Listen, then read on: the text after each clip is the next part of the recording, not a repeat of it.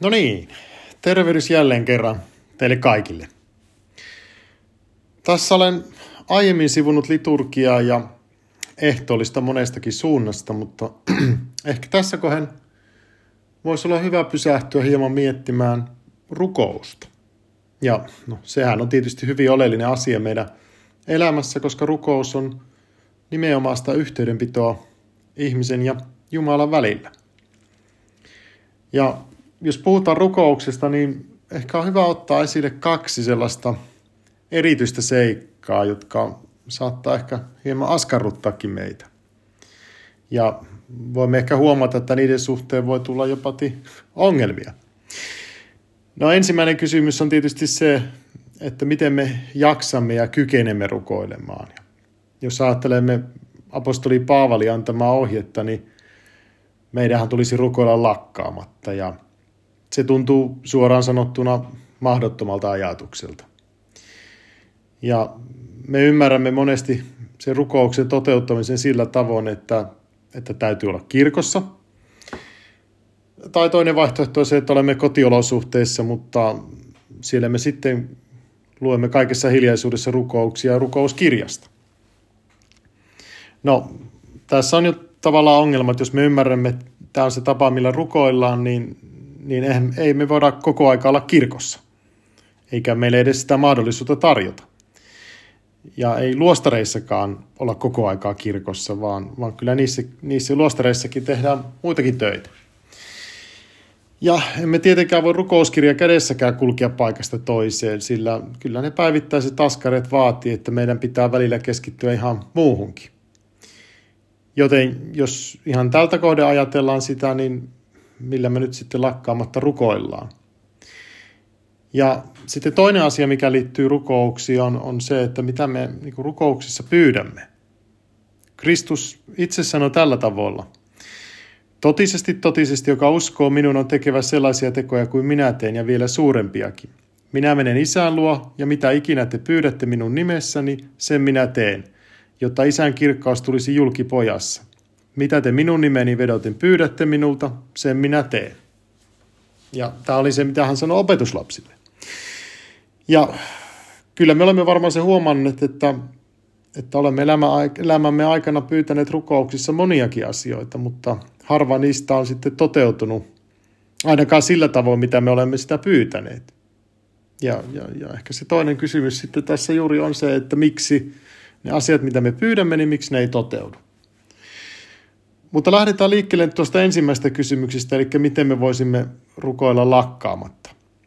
Ja jos me ajatellaan ihan niin kuin kirkossa olemista, niin kirkossa olemisessakin, niin kuin me ollaan Jumalan palveluksissa, niin ei me oikein sielläkään siihen niin kuin lakkaamattomaan rukoukseen kyetä, koska välillä meidän ajatukset harhailee. Ja se on ihan, voisiko sanoa, inhimillistä siinä mielessä, että meillä on rajallinen keskittymiskyky, mutta toki on näin, että me ajan myötä, kun me kirkossa ollaan, niin me opitaan niin kuin keskittymään paremmin ja toista, voisiko sanoa näin, osallistumaankin paremmin, koska niin kuin olen aiemminkin maininnut, niin kirkossa oleminen ei ole niin kuin sivusta seuraamista, että ihminen katsoo sieltä sitten kirkon perältä, että mitä se pappi sanoo ja mitä kuoro vastaa ja näin poispäin, että vähän niin kuin sivusta seurataan, mutta se ei ole sivusta seuraamista, vaan kyllä jokainen osallistuu siihen palvelukseen, kaikki me yhdessä siellä kirkossa rukoilemme. Ja jos se ajatus harhailee, niin toivon mukaan kuitenkin me voisimme niin kuin mieleltämme olla sellaisessa tilassa, että ajattelisimme sitten niin kuin korkeita asioita, hengellisiä asioita. No joo, rukous, se on siis ihmisen ja Jumalan välistä yhteydenpitoa. Ja kun me ollaan kirkossa, niin tosiaan se on yhdessä rukoilemista, se on pääsääntöisesti me-muodossa rukoilemista. Ja kyllä voin aina ajatella, että se kirkossa oleva rukous on voimallista ja voi olla tietyllä tavalla helpompaakin kuin se, että me rukoilisimme yksin. Ja se taas johtuu siitä, että emme kulje yksin eteenpäin, vaan vierellä on muita, joilla on tismalleen se sama päämäärä. Ja tämä yhdessä rukoileminen, niin sitä voisi vertauskuvallisesti ajatella soutamisena, että jos on semmoinen isompi vene, tai niin kuin vaikka kirkkovene, niin kun siellä on useampi soutaja, jotka soutaa samaan tahtiin, niin kyllähän sitä vauhdilla mennään eteenpäin. Ja tärkeää on tosiaan se, että se tahti on sama. Eli pyydämme Jumalalta yhdessä asioita yhteiseksi hyväksi. Ei niin, että jokainen rukoilee omia asioita pelkästään ja omia etuja ajatellen. No, sitten jos ajatellaan niitä kotiolosuhteita sitten, niin meillä saattaa olla säännöllisiä rukousaikoja kotioloissa. Luemme tiettyjä rukouksia ja varmasti kaikkein yleisimmät ovat iltarukoukset, joita ainakin vanhemmat sukupolvet lukivat yhdessä lastensa kanssa ennen nukkumaanmenoa. Ja iltarukoukset on todellakin tärkeitä, sillä yö herkistää ihmisen ahdistukselle ja pahoille ajatuksille. Ja illalla luetut rukoukset antaa levollisemman mielen ja tätä kautta myös rauhallisemman unen, joka sitten ei pelkästään vaikuta siihen tulevaan yöhön, vaan myöskin seuraavaan päivään. Eli millainen mielentila meillä on illalla, kun me käymme nukkumaan, niin se heijastuu ihan suoraan siihen, että millainen on myöskin meidän seuraava päivä. Ja kirkollinen vuorokausihan alkaa illasta. Me siirrytään jo illalla niin kuin seuraavaan päivään ja se ilta valmistaa meitä siihen, valmistaa yöhön, mutta myöskin seuraavaan aamuun ja päivään.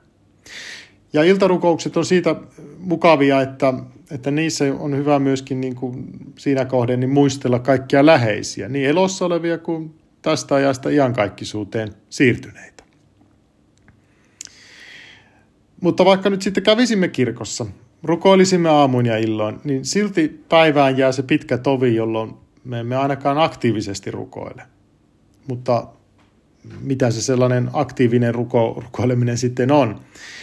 Se ei ole välttämättä sitä, että pidämme yhteyden Jumalaan vain niin kuin rukouskirjassa olevien sanojen mukaisesti, vaan käytännössä rukousta on sekin, että me pidämme Jumalan mielessä koko ajan ja elämme Jumalan tahdon mukaan. Eli kun käytännön teoissa ja toimissa elämme Kristuksen opetuksen mukaan, niin me samanaikaisesti pidämme silloin, kun me toimimme, niin Jumalan mielessä. Ja siinä toiminnassa heijastuu sitten myöskin rukous. Ja rukous ei ole jotain, missä esitämme tietyn joukon toiveita Jumalalle ja sen jälkeen odotamme, että jos nyt vaikka jotain tapahtuisi.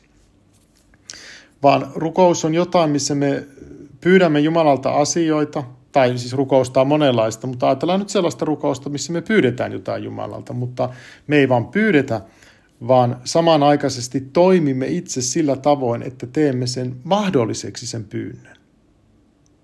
Anna meille anteeksi velkamme niin kuin mekin annamme anteeksi velallisillemme. Eli tämä oli niin kuin katkelma Isä meidän -rukouksista. Eli me emme vain pyydä, vaan toimimme omassa elämässä pyyntömme mukaisesti. Jos pyydämme Jumalalta vaikkapa rauhaa ja rakkautta, niin omassa elämässä meidän tulisi sitä myöskin kaikin keinoin edistää. Silloin se rukous tulee eläväksi myös meidän toiminnassamme ja se on voimakkaampaa. No sitten saatamme ajatella, että mitä monisanaisempi ja pitempi rukous on, niin sitä paremmin se menee perille ja Jumala kuulee silloin meitä. Mutta tästä ei ole kuitenkaan kysymys ja jos me haluamme pitää Jumalan mielessä lakkaamatta, niin monesti ne rukoukset voivat olla myös lyhyitä. Voisi sanoa, että sellaisia, että ne on sanottavissa yhdellä henkäyksellä. Esimerkiksi Herra Jeesus Kristus, Jumalan poika, armahda minua syntistä. Tai ihan kaikessa yksinkertaisuudessaan, Herra armahda. Eli ei tarvitse olla pitkiä rukouksia. Voi olla tällaisia rukoushuokauksia. Voisi sanoa henkäyksiä, mitkä voivat olla hyvin lyhyitäkin, mutta ne toistuu sitten meillä pitkin päivää, oikein joka käänteessä. Herra armahda. Ortodoksissa perinteessä myös hiljaisuudelle on annettu suuri arvo. Rukous ei ole pelkästään Jumalalle puhumista, vaan se on myös hiljaisuutta ja kuuntelemista, että miten Jumala meitä puhuttelee. Ja muistelisin, että edesmennyt metropolita Antoni Bloom kertoi tarinan, jossa eräs seurakuntalainen valitteli rippi-isälle, että hän on jatkuvasti pyytänyt Jumalalta asioita rukouksessa ja tuntuu siltä, että Jumala ei vastaa hänelle. Ja tähän se pappi oli sitten todennut, että kyllä Jumala sinulle myös vastaa, jos antaisit hänelle suun vuoron. Jos rukous kerran on tuota yhteydenpitoa ja Jumalan läsnäolon tiedostamista, niin mikä ei läheskään aina vaadi sitten ääneen lausuttuja sanoja, niin me voimme todellakin tehdä sitä ja ylläpitämään sitä jatkuvasti. Eli se on myöskin semmoinen tietynlainen rukouksen mielenlaatu. Sellainen mielenlaatu, mikä tietysti meillä kristityillä pitäisi olla. No jos sitten mennään siihen toiseen kysymykseen, eli miksi sitten tuntuu siltä, että rukouksiin ei vastata, no, tai ei ainakaan sillä tavoin kuin olemme pyytäneet. Tätä pitää pohtia nyt ainakin siltä osin, että meidän pyyntömme ja mitä me pyydetään, niin ne saattaa heijastaa sellaisia niin kuin meidän omia mielihaluja, niin kuin ne varmasti monesti on. Ja ne ei ole aina välttämättä se, mitä me halutaan, niin lopulta meille edes hyväksi. Me pyydämme asioita, jotka voi helpottaa meidän elämää juuri sillä hetkellä. Ja monesti ne on asioita myöskin, mitkä hyödyttää, helpottaa elämää maallisessa mielessä nimenomaan. Mutta nyt sitten unohtuu se, että se mikä on se meidän päämäärä. Ei päämäärä ole niin kuin maallinen mukavuus. Ei siinä tietysti mitään pahaakaan ole, mutta tai siihen liittyvien mielihalujen saavuttaminen, vaan se päämäärä on sielun pelastuminen.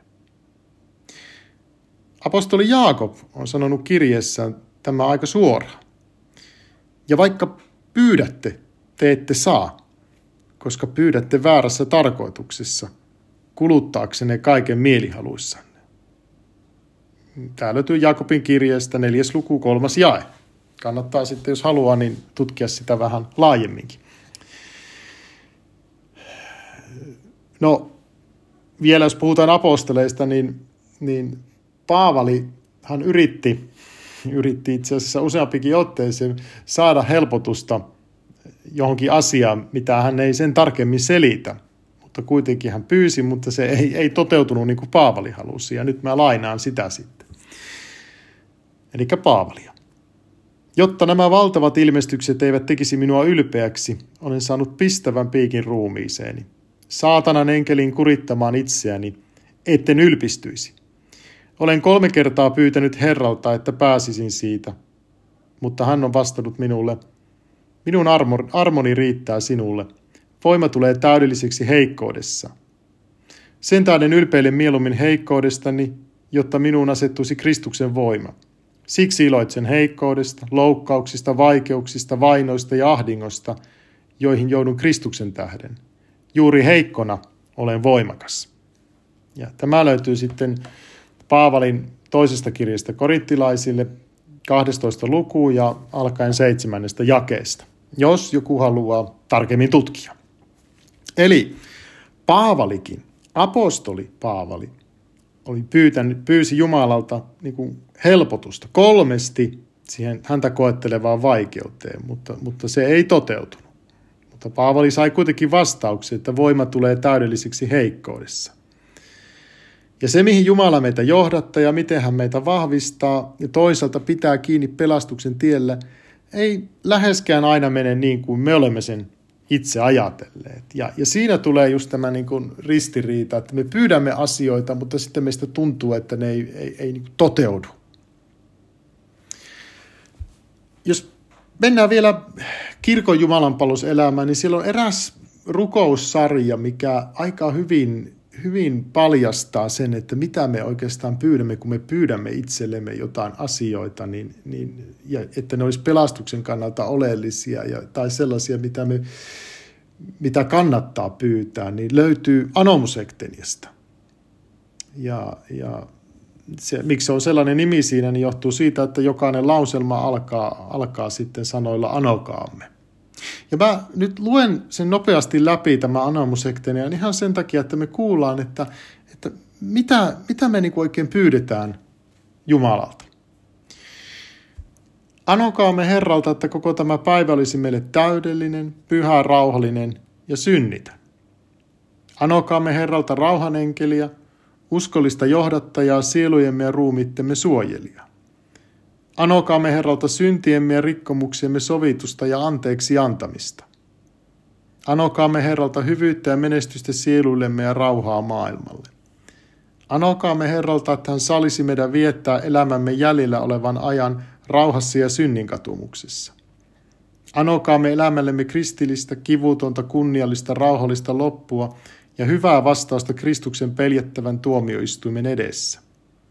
Anottuamme uskon yhteyttä ja Pyhän Hengen osallisuutta, antakaamme itsemme toinen toisemme ja koko elämämme Kristuksen Jumalan haltuun. Tämä on niin kuin liturgiassa muun muassa, luetaan anomusekteliä. Ja kuten me huomaamme, niin näissä rukouksissa ei pyydetä niinkään aineellisia asioita, vaan sellaista, mikä edistää niin kuin hengellistä hyvinvointiamme. Ja siinä oleellinen osa on niin kuin rauha ja toisaalta syntien anteeksi antaminen. Ja jos me olemme panneet merkille, niin tuo sana rauha jossain muodossa niin esiintyy lähes kaikissa näissä anomuksissa. Ja apostoli Jaakob on sanonut rauhasta seuraavasti. Vanhurskauden siemen kylvetään rauhan tekoina, ja se tuottaa hedelmän niille, jotka rauhaa rakentavat. Eli nämä on tällaisia asioita, mitä muun muassa pyydetään. Toki me rukoillaan paljon muutakin kirkossa ja henkilökohtaisessa elämässä, mutta aina pitää muistaa se, että kun me pyydämme jotain, niin se tausta-ajatus on siellä koko ajan se, että me pyydetään sellaisia asioita, mitkä on niin kuin meidän ja läheistemme pelastuksen kannalta oleellisia. Ja jos me tämä muistetaan, niin silloin me niin kuin pysytään oikealla kaistalla. Ja siihen liittyen niin Jumalan palveluksissa luettavat rukoukset ja se, mitä rukouskirjoistakin löytyy, niin ne on välttämättömiä siinä mielessä. Niihin pitää aina palata, niitä pitää lukea, niitä pitää kuunnella. Koska ne pitää tosiaan meidät niin kuin oikealla kaistalla, että me muistamme, että mitä meidän kannattaa pyytää. Koska jos me ollaan vain omissa oloissamme, niin ei välttämättä me pitkään, että me ryhdytään pyytämään sitten sellaisia asioita, joista ei ole meille mitään hyötyä. Tai pahempaa, että me tavallaan lopetetaan koko rukoileminen, että me sanotaan asioita, mutta se ei ole enää rukousta. Ja onko se mahdollista?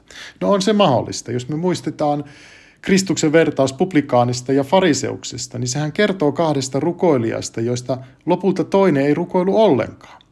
Fariseus ainoastaan kehu itseään ja haukku muita. Ei sitä voi kutsua enää rukoukseksi.